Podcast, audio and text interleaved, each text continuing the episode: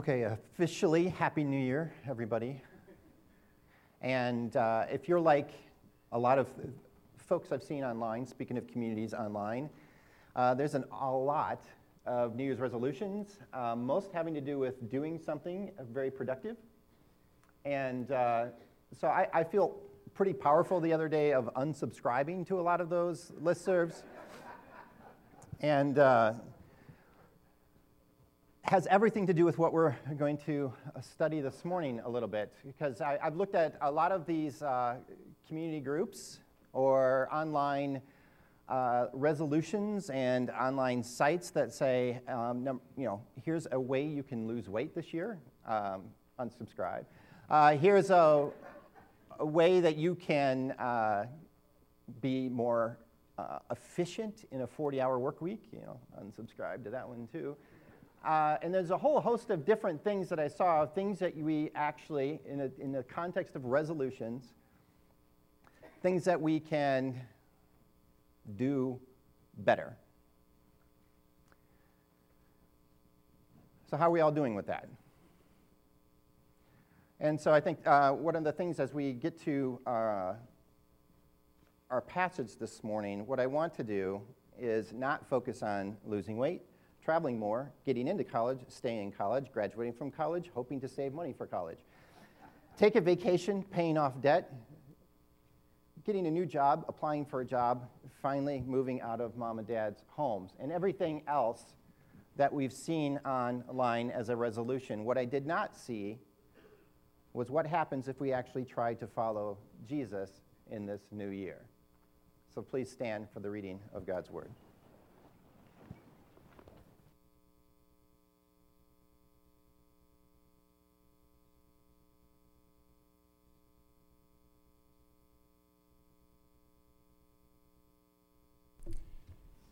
This morning, I'll be reading from Matthew 4:19, 11:25 through 30, and 16:24 through 26.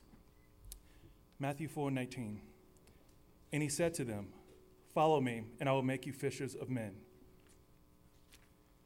Matthew 11:25 through 30. At that time, Jesus declared, "I thank you, Father, Lord of heaven and earth, that you have hidden these things from the wise and understanding and revealed them to little children. Yes, Father, for such was your gracious will. All things have been handed over to me by my Father, and no one knows the Son except the Father, and no one knows the Father except the Son, and anyone to whom the Son chooses to reveal him. Come to me, all who labor and are heavy laden, and I will give you rest. Take my yoke upon you and learn from me, for I am gentle and lowly in heart, and you will find rest for your souls, for my yoke is easy and my burden is light." Matthew 16:24 through 26. Then Jesus told his disciples, "If anyone would come after me, let him deny himself and take up his cross and follow me.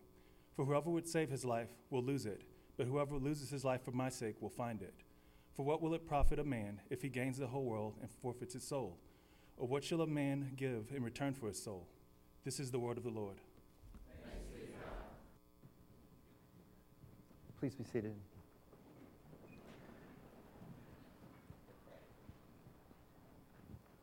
And would you pray with me? Our Father and our God, we look at your truth that is not just laced with, but it just flows in a river of grace. And we ask that you would open our eyes and our ears to hear what you would say to us this morning. Forgive the speaker's sins, for they probably are obvious, but we would also ask that we would see you high and lifted up. And on the page, that would you make not only your word come alive, but would you plant seeds for it to stick and do its work on us, in us, and through us, for Jesus' sake. Amen. So on social media today, you can follow, friend, unfollow, make groups, leave groups, make lists, keep lists. You could be public, private, chat, ignore, accept, web chat, group chat, Instagram, comment, and the list goes on. I don't even know what half of these are. And we call this social media. So don't miss what just happened. We actually called something social, in which we can unfriend, unfollow, unconnect, disconnect, comment, criticize. So let's just be honest. Aren't we just tired of Twitter? No, I meant let's move on. Okay, more seriously, how many of you treat the gospel the same way? Or if I wanted to meddle a little bit further, how many of us have tried to treat Jesus the same way? We will follow, maybe we'll not follow, maybe we'll friend him, maybe we will not friend him. And it's all around sort of what he says, isn't it? So, Jesus, forgive me, that's a follow, and that's definitely a friend. Love your enemies, well, unfollow, that's an unfriend. Put Jesus above everyone else.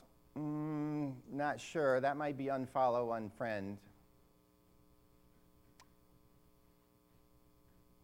Children, honor your parents. That's a definitely follow, because I'm a parent. Those of you who are children are kind of like, well, and we'll move on. Because after all, and here's what I think social media has taught us, we don't want to just be successful, we also want to look successful. Fair enough? We don't want to just be faithful, we want to be seen as it. So we'll throw, and I have a lot for people to see online, in public. And so I believe the great theologian Paul McCartney and the Beatles had a point, and I'll just read from the song so you'll get it really quickly. Eleanor Rigby picks up the rice in the church where a wedding has been, waits at the window, wearing the face that she keeps in a jar by the door. Who is it for? All the lonely people, where do they all come from? All the lonely people, where do they all belong? Social media was made for connections, right? But if we're honest with ourselves, and as a new year dawns, and as we look at things we would like to do this year, don't we often grab the face that we keep in the jar by the door and put it on for different reasons? Don't we have one face for church, and another one for work, and then another one for family, and another one for friends, and then we put a bunch of them online, but we put another one that we will have maybe on the weekend, and then another face for the work week. And we put all these faces as we some will call them masks, and some will call them what the Beatles call them. It's just something that we wear, that we put on before we leave the house, so that we can be seen the way we want to be seen. So hold that in one hand, and in the other hand, a couple of weeks ago, this New York Times article from December 21st, 2017, I'll just quote it directly. Quote, anxiety disorders are the most common condition in psychiatry, said Dr. Naomi Simon, professor of psychiatry at the NYU School of Medicine, director of the Anxiety and Complicated Grief Program. I'm getting anxious trying to read this. The Anxiety and Complicated Grief Program at NYU Langone Health. Some 40 million people age 18 or older in the United States, or 18% of the population, will suffer from an anxiety disorder each year, according to the Anxiety and Depression Association of America. Aren't we kind of anxious that there is an Anxiety and Depression Association of America? In the course of a lifetime, this rate goes up to 28.8% of the American public. Dr. David Rosmarin, the founder and director of the Center for Anxiety and an assistant professor in the Department of Psychiatry at Harvard Medical School, added, we've seen a massive increase in the services needed in New York City in the last 6 months. From North Korea to hurricanes, we live with a greater degree of uncertainty, the doctor said. What it boils down to is this. How much can people tolerate it? And here's the clicker. When they don't know what's going to happen next. How much can we tolerate not knowing what comes next? So here we get to Matthew chapter 4. And we're going to draw a line through Matthew. I appreciate just the endurance of having to go through. We almost read the entire gospel. But we're going to draw a line through what it means to follow Jesus. So I'm not going to unpack just sort of one verse like we would sort of maybe look at it. The exposition is a little bit different this morning in the sense that we're going to draw a thread through the entire gospel and what it means to follow Jesus. And quite simply, the reason we're going to do it is Jesus only says 3 times in the entire gospel of Matthew, "Follow me." So it made it rather easy. The other 4th time in the entire gospels is actually in John 12, where he says, "You cannot serve me if you don't follow me." But otherwise, he doesn't actually tell us often to follow me. But it's sort of basic, right? In grade school, we learned how to play Follow the Leader. And it was a little bit, nuts, right? So it depended on who the leader was, and the whole idea was you were going to just follow the leader around the room. And, you know, you get the smart aleck that would try to zig and zag, or then they would try to do something a little bit weird, and you had to keep up, and you had to just, but it's sort of basic. We didn't actually have to explain the game. And then on the verge of, again, another new year, I still get, and I see this online, sort of a kick out of seeing people go, well, what does it really mean to follow Jesus? Follow the leader, follow Jesus. And I think sometimes we make it not just a little bit complicated, we make it something that it actually isn't. So let's look at what it actually is. Let's go to Matthew chapter 4. And verse 19. We'll start with 18, just sort of see the flow of things. While walking, this is Jesus, by the Sea of Galilee, he saw 2 brothers, Simon, who is called Peter, Andrew, his brother, casting a net into the sea. They were fishermen. And he said to them, "Follow me, and I will make you fishers of men." Immediately they left their nets and followed him. Going on from there, he saw 2 brothers, James, the son of Zebedee, John, his brother, in the boat with Zebedee their father, mending their nets, and he called them. Immediately they left the boat and their father and followed him.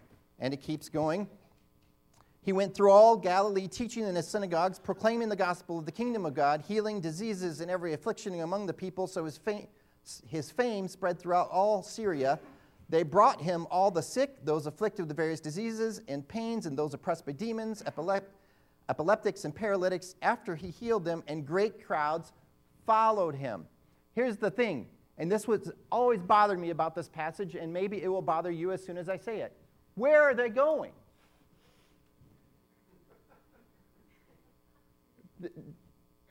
Am I the only type A, I have to know where I'm going person in this passage? Like, I'm assuming there was some more information, but seems to be just follow me. And the text says they did. I mean, this violates all stranger danger. This violates all the things that we've talked about in the sense that Jesus simply just says, "Follow me," and they did. Where are they going? I mean, how many of you have a GPS in your car? I have a GPS in my car. I like the GPS in our car, particularly when we're going to places that we don't know well or are not familiar with. But never in the history of our GPS has the lady come on here and says, "And 1 mile, please turn left." And I have no idea where that takes you. And 2 miles, figure it out. But they followed him. And here's the thing that sort of starts to meddle with us. The itinerary or the route that Jesus is going to take us on is not near as important as Jesus. And that bothers us, doesn't it? What's this new year going to be like? We have no idea. I can no more tell you who's going to wake up tomorrow morning than I can tell you what New Year's resolutions you're going to succeed at this year. I can tell you Jesus actually just says, "Follow me." And they do. And because the Bible is the Bible and God's word must be taken seriously, we actually have what we're supposed to know.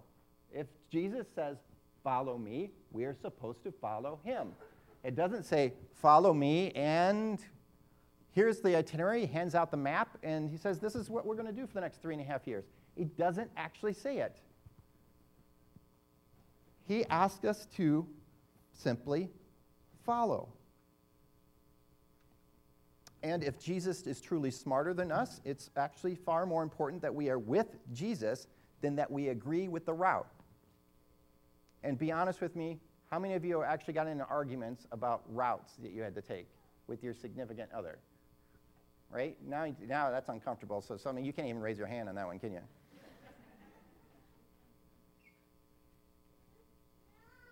But Jesus just simply says, follow me. David Powlison writes this, quote, "One of the most important things we could ever learn is the significance of small growth, small steps in the right direction. 1 John 3:2 gives us a pithy description of our growth process.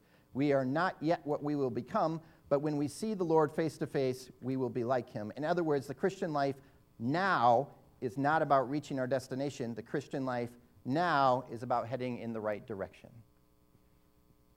And that is both comforting as well as not a lot of information. And we live in an information age, and we are used to actually looking up things and getting more information, but the text doesn't give us more information. Jesus comes to him and says, "Follow me, and I will make you fishers of men." So it's an actual invitation as well to something better. I see that you are fishermen, or I see that you're an accountant, or I see that you're a professor, I see that you're a student, I see that you are a good worker. Follow me, and I will actually invite you to something better, because that's what the gospel does. The gospel doesn't invite us to something easier, it invites us to something better. We all thought we signed up for something easier because we call it good news. No. We signed up for something better, and actually that's the best news. But the gospel is not also just a summary, it's actually a person. Notice again the text, follow me. He didn't say follow the creed, he didn't say follow this theological concept, he says follow me and I will make you fishers of men. And as we his crowd start to follow him, we get to the end of the pericope, and he says, great crowds followed him from Galilee and the Decapolis, Jerusalem and Judea, and from beyond the Jordan. There's a lot of people following him now.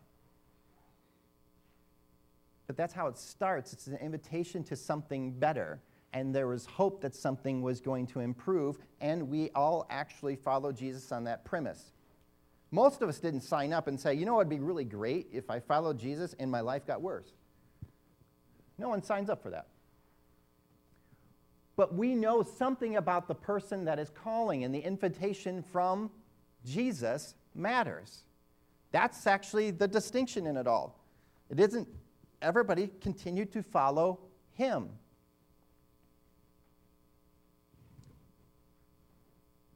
So as we follow this thread, first it's an invitation to something better, and it's an invitation to follow not knowing where we're going.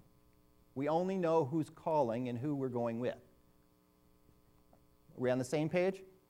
We don't know where we're going, but we do know who we're with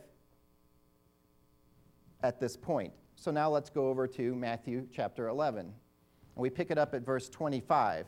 And it tells us a little bit more about who this guy is that we're going with. At that time, Jesus declared, I thank you, Father, Lord of heaven and earth. You have hidden these things from the wise and understanding and revealed them to little children. Yes, Father, for such was your gracious will. All things have been handed over to me by my Father, and no one knows this. And no one knows the Son except the Father, and no one knows the Father except the Son, and anyone to whom the Son chooses to reveal him. Come to me, all who labor and are heavy laden, and I will give you rest. Take my yoke upon you and learn from me, for I am gentle and lowly in heart, and you will find rest for your souls, for my yoke is easy and my burden is light. So here's the second thing that we're going to learn. Is the first thing is that the invitation is to something better, not clear where we're going. The second invitation is that following Jesus is going to invite us to redefine our priorities. So look at what is actually assumed in here, and when we go to the next thing of come to me or follow me. Verse 28, come to me all who labor and are heavy laden, and I will give you rest. What we know also about following Jesus that he just told us is it's going to get hard. Between 4 and 11, we get to what following Jesus means is it's better, but it's hard. Why? Because we need rest. He's assuming that we're heavy laden, and the work is work. And so we get then to verse 29, and he says, take my yoke upon you and learn from me. Take my yoke upon you and learn from me. So he says, not just now, it's not just a following, but it's a connection. It's a with relationship. So presupposing that we get weary and tired and wore out, there is implied conflict. There are heavy burdens. And so taking a different yoke means something. And he says his burden is light, or his yoke is easy. Now, if you read this the first time, it doesn't seem easy, does it? Otherwise, why would we need a break? It says, for my yoke is easy and my burden is light. Doesn't that sound like something like parents kind of say? Like, this is going to hurt me more than you. And you're like, no, not really. Or doesn't it say, like, because I told you so, or something like, how is it easy and light? If you already told us that we have to learn it because we don't understand it or don't know it, and it's heavy laden. And the whole word, doesn't the word burden sounds like what exactly it is? It's a burden. And I think a lot of us think that we're just taking stuff off, and that's actually lightening the load. But that's not what it says. If that were the case, then who actually is taking, who's doing the work? It's actually us again. Plus, let me give you just a very concrete illustration, because I get the chance to travel every so often, and maybe you've had this experience as well. So if you're in the line at the airport at TSA, and they actually give you the opportunity to lighten your load a bit.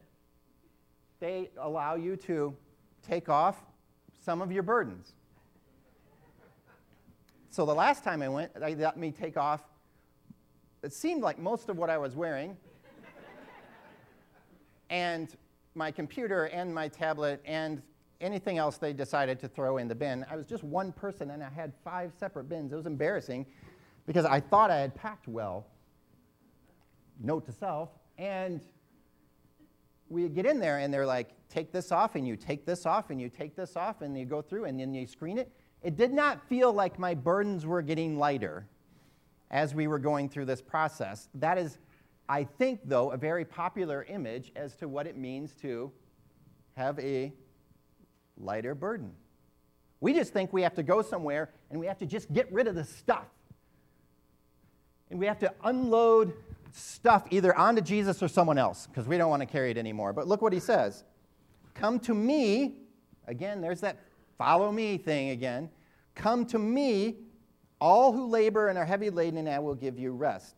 What's the first thing you need? The first thing is not to unload anything. In fact, he's not saying, hey, I know that the life is hard and it works out. I just want you to empty your pockets. I want you to do what you need to do to lighten up. Here's a lemonade. Put your feet up. That's not at all what he's saying. What's the very first thing you need to do? You need to figure out where Jesus is and stay there. Or, similar to what we talked about in the very first passage, stay. When he says follow me, like, don't wander off.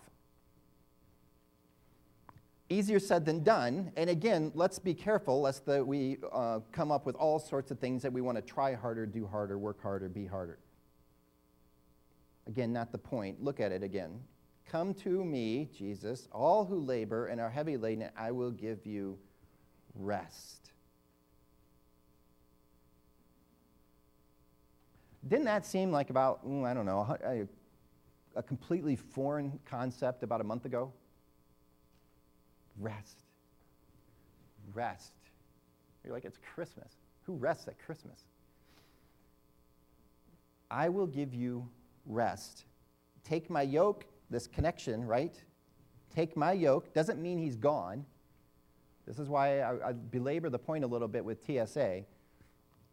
In all seriousness, it isn't like we're giving burdens and then walking away. He's saying, take my yoke, let's be connected on this. Upon you, learn from me. You're going to have to learn this. This isn't going to come naturally. And for I am gentle and lowly in heart, meaning I'm not impatient. I'm not going to blow up at you. I'm not going to tell you to get their act together. Why can't you get this? You know, all that sort of thing, right? and you will find, again, here's that word again, rest for your souls. Why? Because his yoke, once he's connected to you, is easy and his burden is light. How can that possibly be true? How can his yoke be light and easy? The simple answer is he's doing all the work. But he's doing the work with us, connected to us. I like how Eugene Peterson translates this text. He says, quote, Jesus resumed talking to the people, but now tenderly the Father has given me all these things to do and say. This is a unique Father-Son operation coming out of Father and Son intimacies and knowledge. No one knows the Son the way the Father does, nor the Father the way the Son does, but I'm not keeping it to myself. I'm ready to go over it line by line with anyone who's willing to listen. If you're tired, worn out, burned out on religion, come to me, get away with me, and you'll recover your life. I'll show you how to take a real rest. Walk with me and work with me. Watch how I do it. Learn the unforced rhythms of grace. I won't lay anything heavy or ill-fitting on you. Keep company with me, and you'll learn to live freely and lightly. So what if your life in this new year was characterized by unforced rhythms of grace? I think that actually is a really good picture of what it means to have a burden that is both light and easy. It's unforced, rhythmic, but the rhythm is grace. So if your version of Christianity is a forced set of rules, work harder, try harder, be good, don't be bad, be with good people, don't be with bad people, you will burn out on religion and rules. You just will. Because following them, and you know this, in and of themselves does very little. Have you ever been really satisfied about going the speed limit? Really? Isn't that following the rules, though? Aren't you like, I set the cruise right at 65? Do you ever really feel good about that? Don't you feel like that just is, I mean, now you feel almost less than human. You're like, this machine was not built for 65 miles an hour. But you're following the rules. What does an unforced rhythm of grace feel like and look like? Well, I mean, you can't have it if you're not with Jesus. Let's at least get that clear, and that's what the text is clear on. This doesn't happen you by yourself. This doesn't happen you without Jesus. It just isn't there. Yeah, we're invited then to not just a rhythm of a new way of doing things, it actually then becomes a rhythm of life. There is a music to it. That's the beauty of sort of the image. There is a soundtrack to it. It feels different. And perhaps that's the test. If you're really, really, really trying hard to be like Jesus and really, really, really trying hard to follow Jesus, and really, doesn't that even sound forced? I mean, that's what all of these productivity emails that we're getting and all of these online sites about being more productive and resolved and everything in the new year are about, isn't it? Isn't it try harder, be harder? You should follow Jesus harder this year than you did last year. And you should try harder. Why? Because your Bible reading plan already says that you're behind. And it's January 7th. I mean, aren't we like that? And we're like, no way, man, it's Sunday. I'm going to read like 4 days today and I'm going to catch up. And then you're going, well, and then, come on, people. I mean, is that really what following Jesus is to try hard? And when you feel bad about trying hard, then you work harder. And then when you work harder and you get closer and you do the right thing, so I'm going to go to church more, read my Bible more, pray more. And then everybody else, just shut up. I got to read my Bible. And does that sound like unforced rhythms of grace? But does that sound like anything that's attractive to anyone else? But if we're honest, we do that. That's exactly what we do with these mental things. If I can actually end the day on a good note, or if I can get up in a good mood, or if I can, and then again, I can do better, try harder, be more, I can do this. If Jesus seems far away, I'll go find him, and we'll all of these things. And what he's saying in this passage is, cut it out. Come to me and rest. Why? Because then Jesus does the work. And he'll tell you to relax, take a break. He will tell you that it does not matter if you knocked it out of the park today or you completely blew it. His love hasn't actually changed for you. So that's the second part, in the sense that he is actually inviting us not just to rest and to redefine what that means and priorities and what does our effort mean.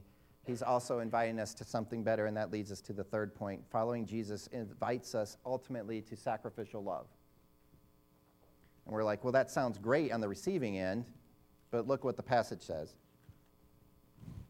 We're at Matthew 16 now in verse 24. Jesus told his disciples, if anyone would come after me, again, this follow me, third time, but it's also the last time he says follow me. If anyone would come after me, let him or her deny himself, take up his cross, and follow me. For whoever would save his life will lose it. Whoever loses his life for my sake will find it.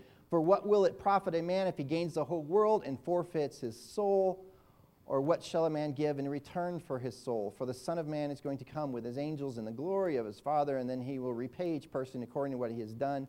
Truly I say to you, there are some standing here who will not taste death until they see the Son of Man coming in his kingdom. Now, if anyone would come after me, let him deny himself, take up his cross, and follow me. Oh, we've heard this a bunch of times. It might be even on a magnet or a bumper sticker, and we're like, what does this mean? But let's go off of what the other two follow me's meant. First, it's an invitation to something better. Secondly, it's an invitation to rest, but also redefine what your day-to-day looks like. Unforced rhythm of grace can now be the rhythm of your life. And then finally, it leads to sacrificial love. Finally, we get to find out where all this is headed. It's headed to sacrificial love, and we're like, yay, that makes it all better, right?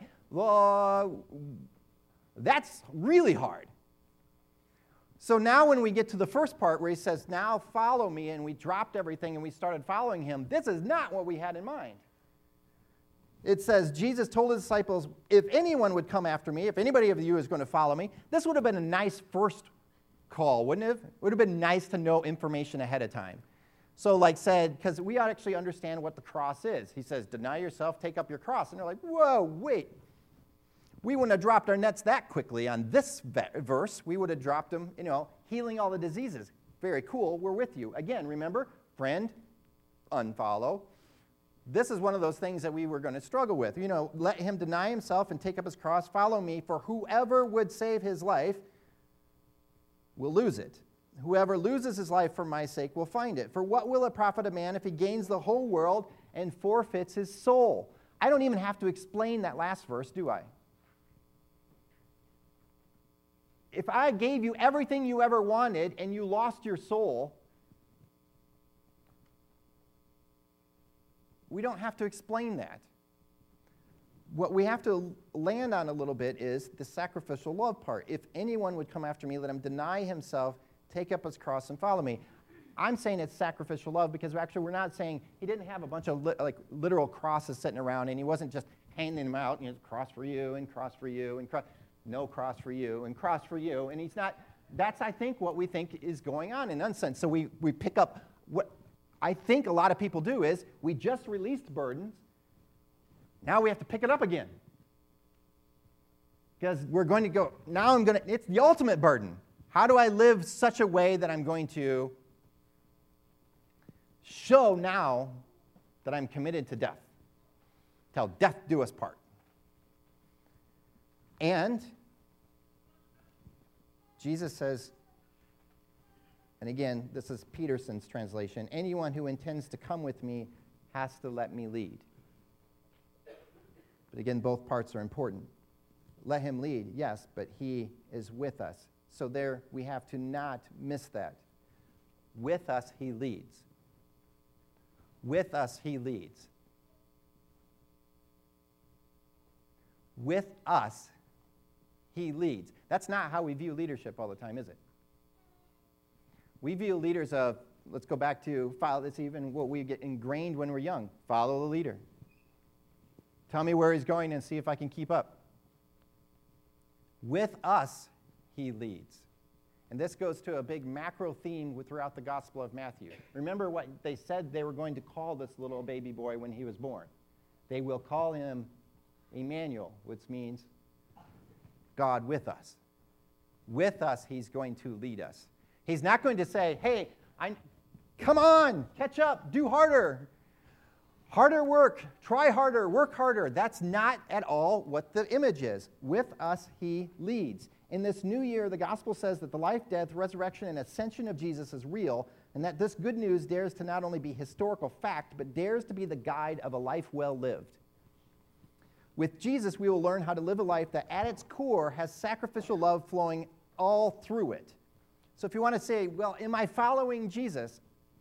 Here's your litmus test. Have you given anything up